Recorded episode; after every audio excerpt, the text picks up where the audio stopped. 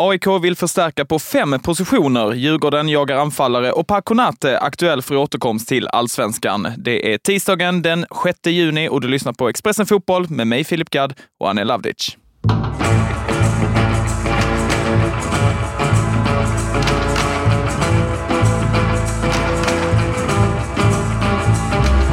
Ja, som vanligt på tisdagar så är Anel här för att prata om allsvenskt silly. Anel, det är allsvenskt uppehåll på gång. Det är 1 månad ungefär kvar tills fönstret öppnas. Så hur het är marknaden just nu? Det känns som att det blir hetare och hetare för varje dag egentligen. Många klubbar ligger i framkant med sin truppplanering. Vissa av dem är betydligt aktivare. Malmö FF till exempel, jag är ju mittfältare. De har ju lagt bud på Otto Rosengren som vi skrev om här under måndagen och fått det nobbat av Hasse Larsson som inte vill sälja för en billig peng, så att det händer saker. Vi kommer komma in på Djurgården om en liten stund, AIK också, så att jag tror nog att för varje dag som går så blir det här fönstret hetare och hetare. Du har med dig många bra saker och ett riktigt färskt nyhetstips också. Det plingade till i din telefon precis innan vi gick in i studion. Ja, exakt.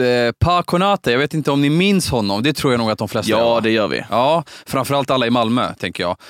Han hade ju en fin session där med Champions League-spel och flera titlar. Han har ju varit i Bulgarien de senaste 2,5 åren i Botev Plovdiv, där det blev 72 matcher, 7 mål och 7 assist. Han bröt sitt kontrakt här under måndagen officiellt och är på jakt efter en ny klubb, och enligt mina uppgifter så är Pa Konaté högaktuell för Hammarby till sommaren här.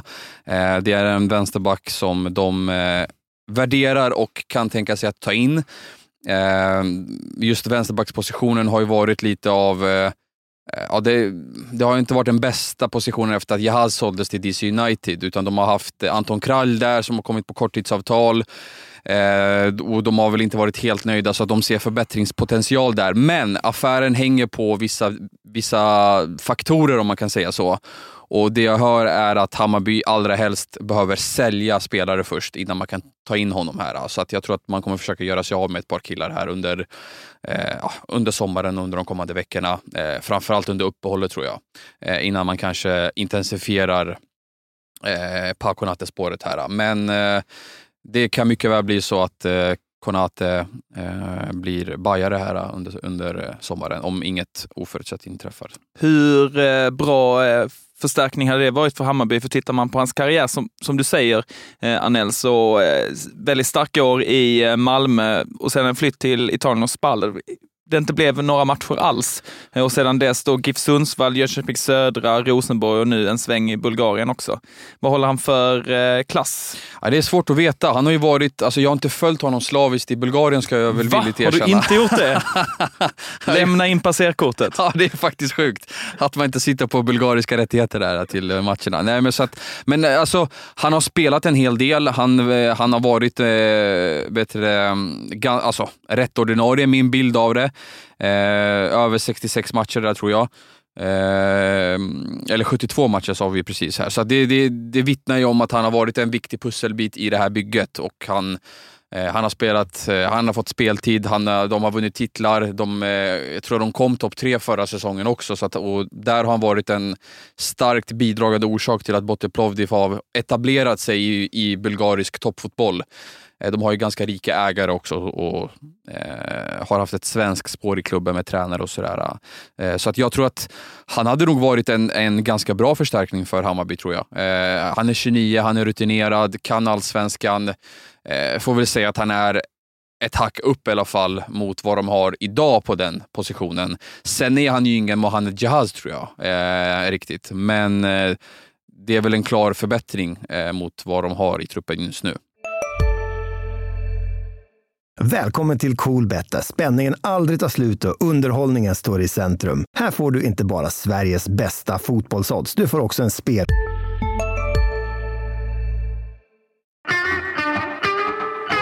Jag tänker att vi går vidare men stannar kvar i Stockholmsområdet och till krisklubben AIK som ligger näst sist i Allsvenskan, och det kommer hända väldigt mycket i sommar om de får bestämma. Ja, herregud alltså. Det är minst 5 nya spelare in har man satt som som målsättning. Thomas Berntsen kommer behöva jobba riktigt hårt för att rädda ett nytt kontrakt och höja liksom kvaliteten på den här truppen som är på tok för dålig just nu.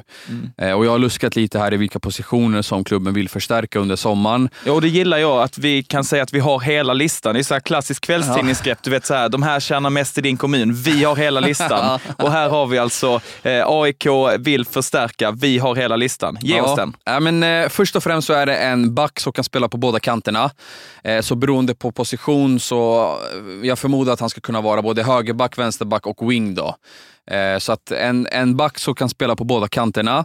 En mittback. Allra helst vänsterfotad har jag hört. Men man är också öppna för att ta in en högerfotad mittback också. Eller en tvåfotad. En sexa. Och där har ju AIK liksom Keita hittills och även Dorma som har spelat sista två matcherna där. Men jag vet att de vill förstärka den. En åtta också. Och det hänger det på lite grann. Hur blir det med Vincent till? Jag tror inte att han blir kvar. Han har ju lånekontrakt som löper till sista juni. Så att man behöver de kommer se över det centrala mittfältet. Och sen slutligen då en nia. Där de vill få in eller där de vill stärka upp. De är inte nöjda med Fischer som bara är skadad. Mållös fortfarande. Gudetti är inte heller, han får inte ordning på kroppen. Faraj, ja, han är fortfarande ung, men att han ska bära hela anfallet själv, det är väl kanske att begära lite för mycket, tror jag. Så att där har vi den klassiska listan på positionerna som Gnaget vill ta in spelare på. Och för de av våra lyssnare som sov på mattelektionen, bara så att alla är med på tåget här nu, 6, 8 och 9, vad snackar vi då på positioner? En nia är väl en, för att uttrycka det enkelt, en central anfallare. En åtta, där kan man väl säga att det kanske är mer en tvåvägsmittfältare om man ska kunna sätta något enkelt uttryck i på det. Då. Ja, en sexa är väl kanske en lite mer tillbakadragen central mittfältare som kanske kan fördela spelet lite mer. En bolltrygg med centralfältare. Ja, och de övriga två är väl ganska klara, tror jag. Ja, verkligen. Finns det någon priolista här för AIK? Liksom vilken position de fokuserar mest på? Av de här? Det framgår inte riktigt. Jag vet att man jobbar ganska hårt på Berntsen, tycker jag att de har för få försvarare totalt sett, givet den formation som Brännström har använt med fembackslinje. Så att jag tror nog att det är en ganska prioriterad position och även anfallet då. Så att jag tror att man kommer titta rätt brett liksom. Vi skrev ju redan här i förra veckan om att vi avslöjade att de är på Sarpsborgs Björn Inge Utvik, mittbacken där som är ordinarie i Stefan Billborns lagbygge och har utgående kontrakt. Han är väldigt omtyckt av Berntsen och som jag fattade så har man också en väldigt god bild av vad spelaren kan täckas kosta här under sommaren. Och hans löneanspråk ska inte vara något hinder heller. Det som återstår, det är väl vill Sarpsborg släppa honom redan i sommar när han är så pass viktig kugge, eller blir det så att AIK får ställa in siktet att men vi får ta in honom här i vinter istället. Jag vet att han finns högt upp på den listan i alla fall. Sen är det såklart alltid känsligt för Berntsen att ta in en gammal spelare, för att då blir man liksom, misslyckas han, då kommer man få höra det rätt ordentligt. Så att jag tror att han kommer göra en avvägning där, men Utvik i alla fall en spelare som de har ögonen på. De har konkurrens från norska Vålerenga också, vet jag. Ja, innan vi släpper AIK, 5 positioner in där man vill förstärka. Hur många spelare kan lämna AIK då? Jag tror att det kan bli ett antal. Jag räknar väl med att spelare som Elias Dormaz, kanske Viktor Fischer, man får väl se hur det blir där med lånet. Jag tror det kan bli i alla fall minst 3-4 spelare ut i alla fall. Bilal Hussein har ju ett utgående kontrakt. Behöver man casha in där eller släpper man honom gratis? Det är sådana där beslut som de behöver ta här under sommaren. Men jag tror att minst 4 spelare lämnar då, tror jag. Om de inte får något storbud på någon och liksom helt plötsligt värderar om det. Men jag tror att de kommer släppa ett par i alla fall. Om vi jobbar oss utanför Sverige och landar i Polen, så har du lite nyheter kring den tidigare allsvenska tränaren Jens Gustavsson. Ja, jag tänker ju det. Alltså, jag tänker så här då. Det går dåligt för vissa storlag.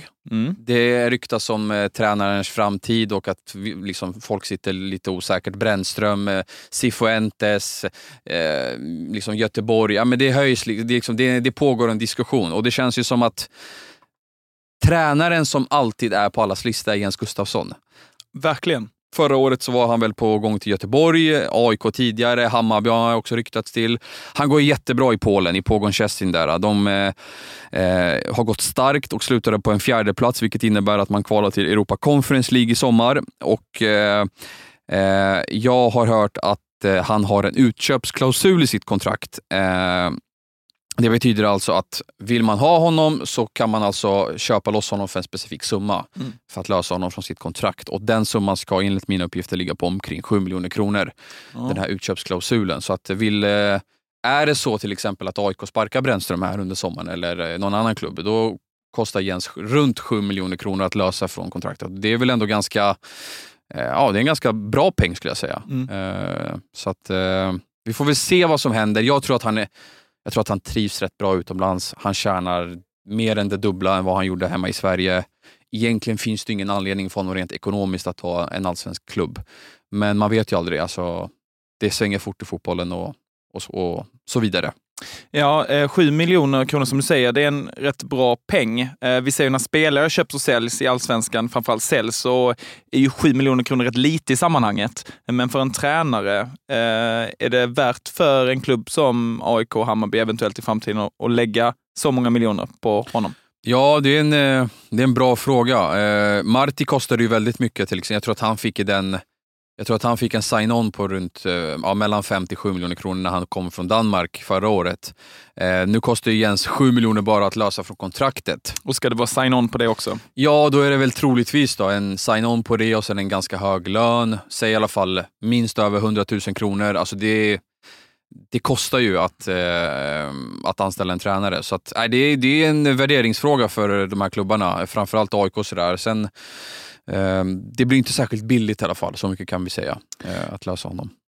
Och som du säger så verkar det som att Jens Gustavsson trivs väldigt bra i Polen. Kanske inte jättestor sannolikhet att han hamnar i Allsvenskan då. Men de här tre klubbarna som det väl framförallt snackas om att de skulle kunna byta tränare i sommar, AIK, Hammarby och IFK Göteborg. Vilka tror du ligger närmast i hands där?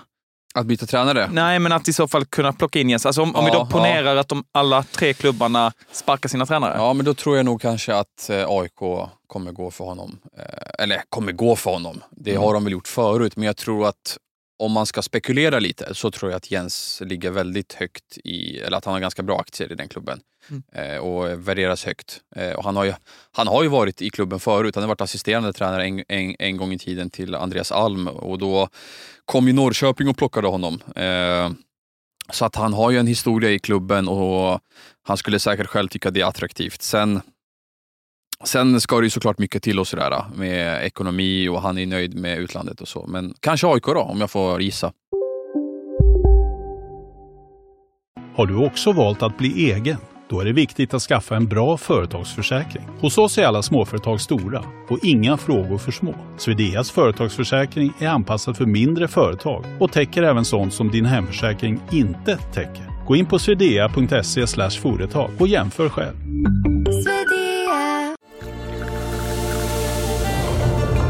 Välkommen till Maccafé på utvalda McDonalds-restauranger med barista-kaffe till rimligt pris. Vad sägs om en latte eller cappuccino för bara 35 kronor? Alltid gjorda av våra utbildade baristor.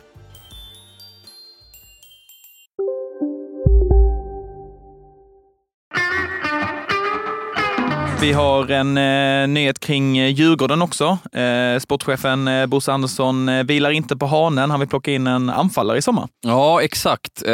Vi har ju skrivit här de senaste veckorna i allsvenska kulisserna att både Joel Asoro och Viktor Edvardsen riskerar att lämna i sommar om det dyker upp ett bud som Djurgården är tillfreds med. Och vi har ju även skrivit om att Göteborg har haft ett litet intresse för Edvardsen, att de har känt på möjligheterna där om det går att få loss honom.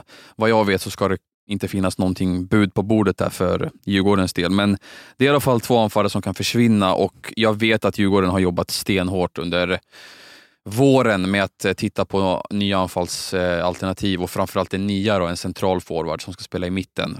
Oliver Berg har ju också spelat där men han har inte gjort så mycket mål, han har gjort ett straffmål tror jag. Så de behöver en forward som står för målskyttet. Och det jag har hört här enligt mina uppgifter är att Djurgården, ja, det har gått lite trögt där. Man har haft flera bra namn som har varit meritstarka, men man har gått bet på dem här på både sitt första alternativ, och jag fick även höra att det kanske kan bli svårt att ro hem andrahandsalternativet, även om det ska finnas en liten öppning där som Djurgården undersöker just nu. Men det är ganska många utländska klubbar som har varit på de här två spelarna. Mm. Och vilket har gjort att konkurrensen har varit lite för tuff för ett svenskt lag. Mm. Både ekonomiskt och sportsligt. Så finns det någonting att säga om de här två alternativen? Är det i Allsvenskan då eller är det utomlands? Nej, det är utomlands. Ja. Det är spelare som inte spelar i Allsvenskan. Så att, det är väl jag tycker att det är en bra hylla som Djurgården har tittat på också. Så att hade man lyckats lösa sitt första alternativ, då hade man ju det hade varit en riktigt bra allsvensk spelare rent meritmässigt. Så att jag tror nog att man kommer behöva jobba vidare på nummer 9 på positionen här och kanske titta lite bredare. Sen kan det svänga fort, då kanske lyckas lösa sitt andra hans alternativ och sådär, men det får väl de närmsta veckorna utvisa här vad som händer. Helt enkelt. Ja, vi ser fram emot det och ser fram emot att ha det tillbaka nästa tisdag igen. Då blir det ännu mer allsvensk sill, eller hur? Ja, fan. Det kommer nog hända en hel del här. Så håll utkik på Expressen.se och framförallt podden här också. Mm. Så att vi försöker ge det senaste. Det blir nog fullt tryck här. Så att det är väl en kul sommar, tror jag. Ja, härligt. Kämpa på, Anel. Och tack så mycket för idag. Tack för sällskapet. Ja, tack. Ni som lyssnar på den här podden, glöm inte att prenumerera på oss på Expressen Fotboll så ni inte missar något avsnitt. Vi är tillbaka imorgon igen. Vi hörs då. Hej!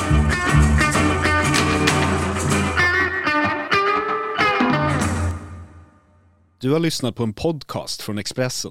Ansvarig utgivare Claes Granström.